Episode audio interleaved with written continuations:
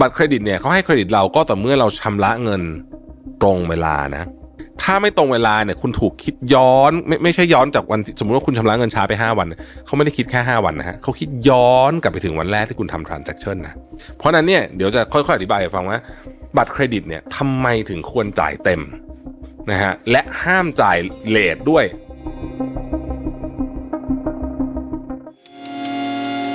มิชชั่นทุ the Moon Podcast Continue with your mission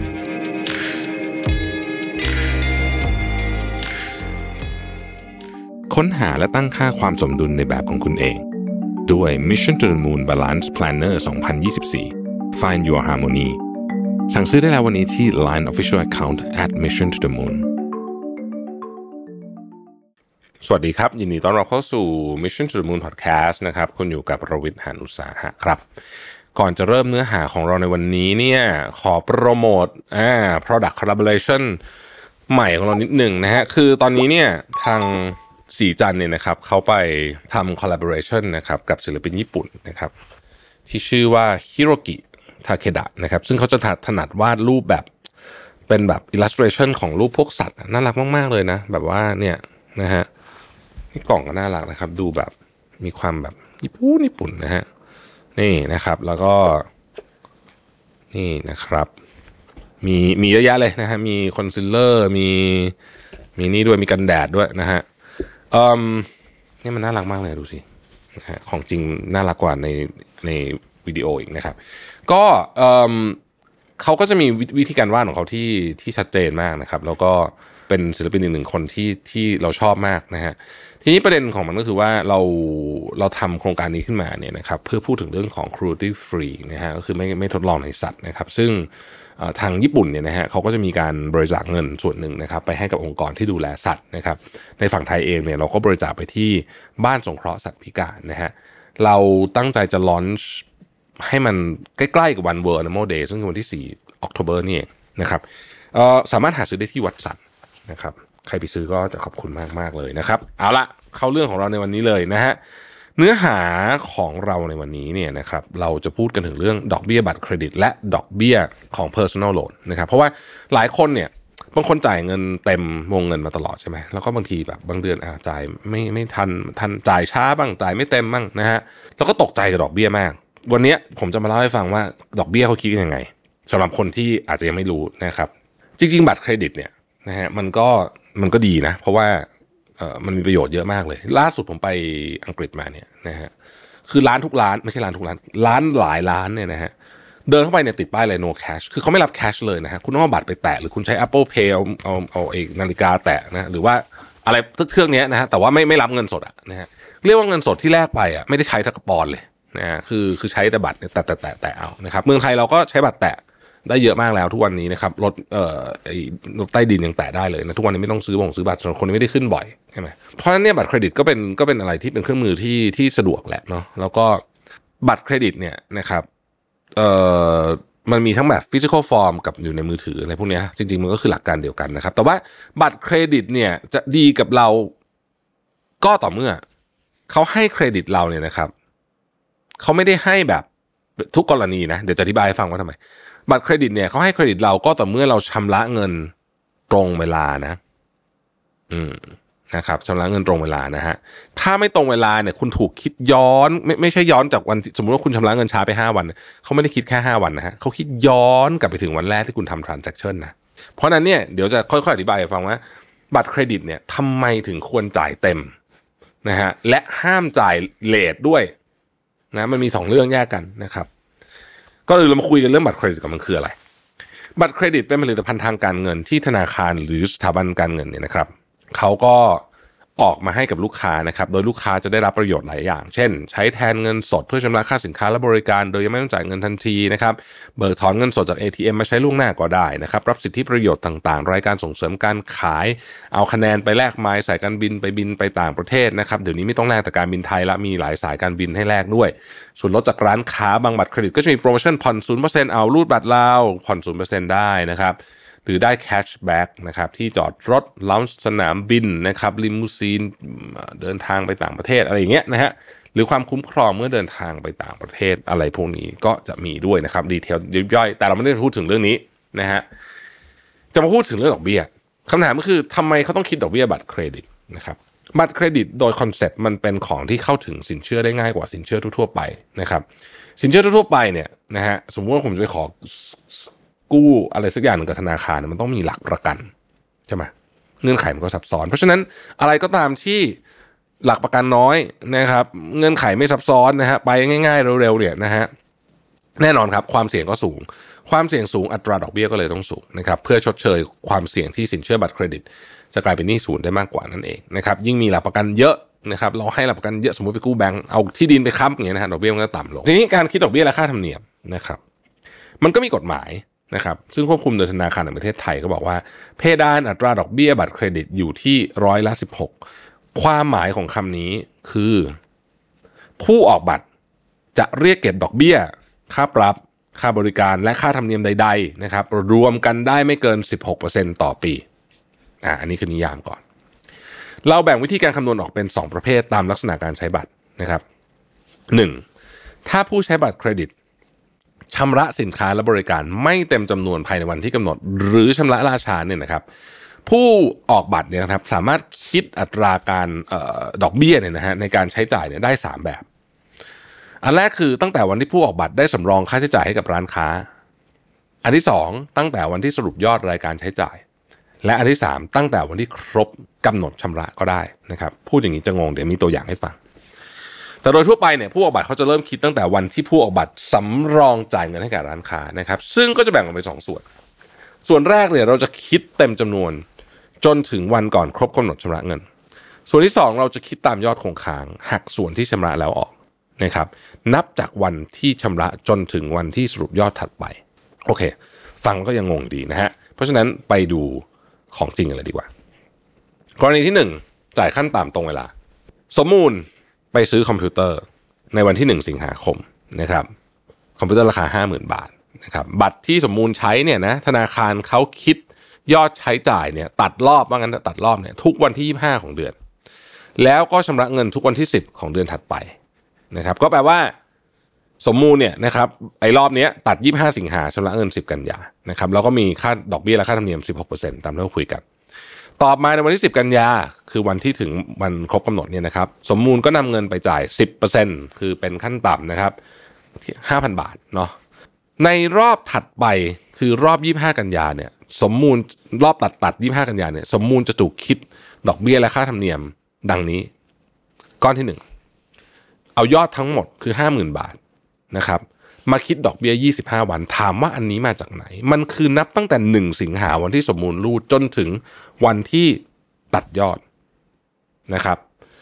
ก็คือเอา50,000คูณ16%คูณ25วันหาร365ออกมาเป็น547บาท94สตางค์ก้อนที่1พักไว้ก่อน ก้อนที่2จ่ายไปแล้ว5,000ใช่ไหมวันที่10กันยาใช่ไหมดังนั้นเหลือยอดอีก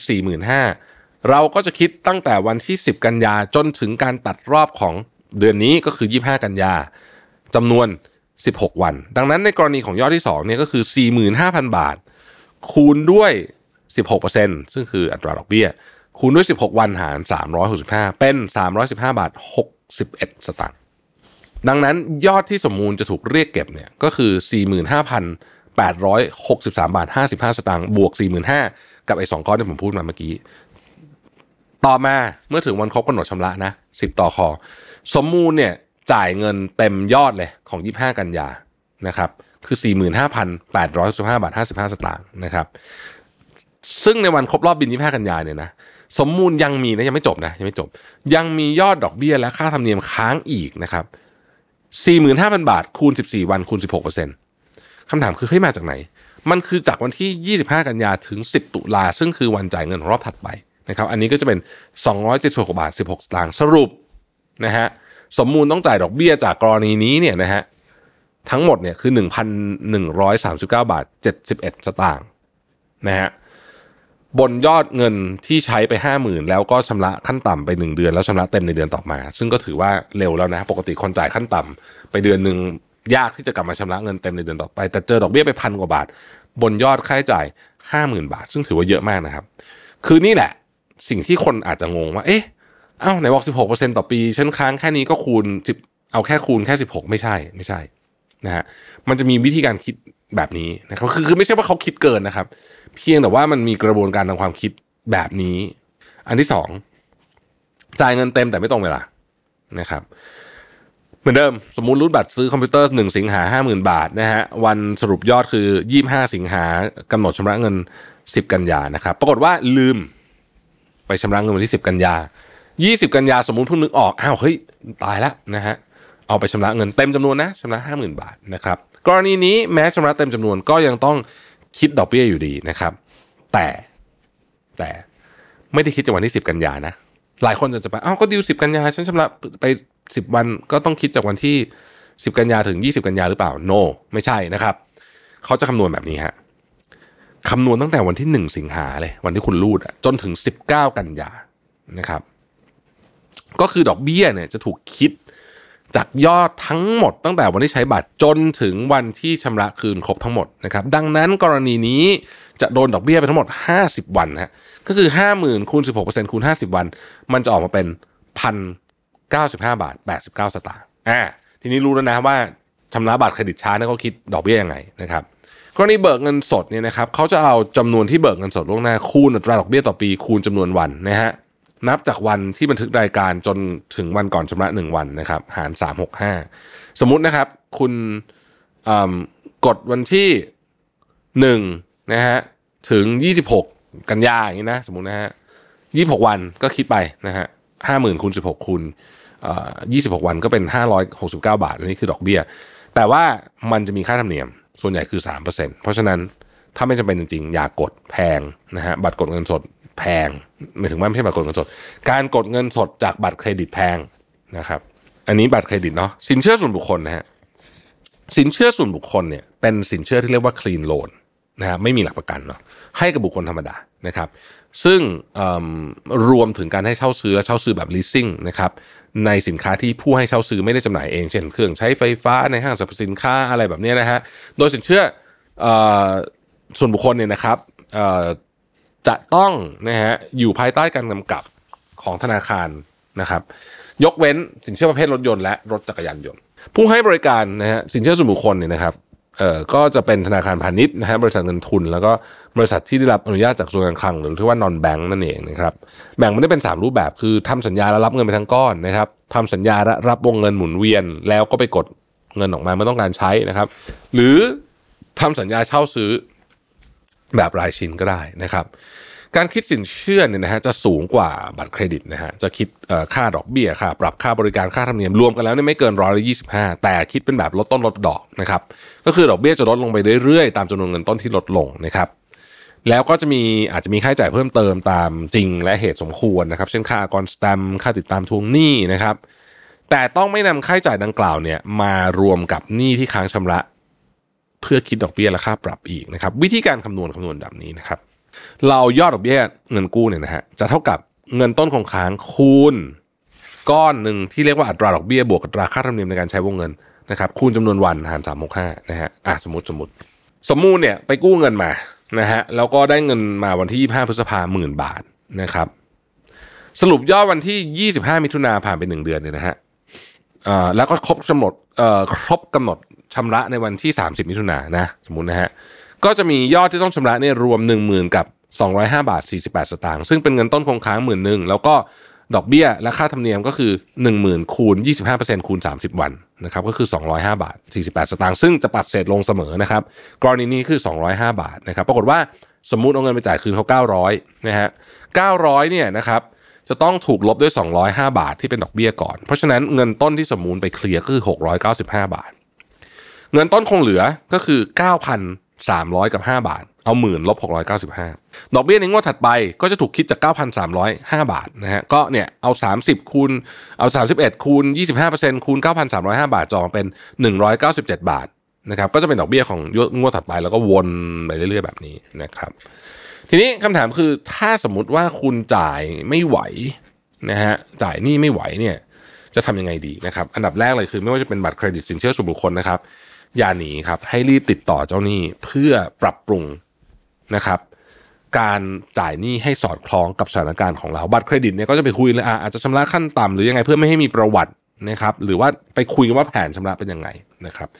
สินเชื่อที่มีลักษณะเป็น revolving นะฮะอาจจะแปลงสินเชื่อเป็นระยะยาว เพื่อเป็นเทอมโลนชำระเป็นงวดนะฮะ ขอจ่ายชำระเป็นงวดรายเดือนภายในเวลากี่ปีกี่ปีก็ว่ากันไป ตามกำลังที่สามารถชำระได้นะครับ รวมถึงขอให้เจ้าหนี้ทบทวนอัตราดอกเบี้ยให้ต่ำกว่าอัตราดอกเบี้ยเดิม หรือตามกำลังที่สามารถชำระนี้ได้นะครับ อาจจะไปรวมกับหนี้บ้าน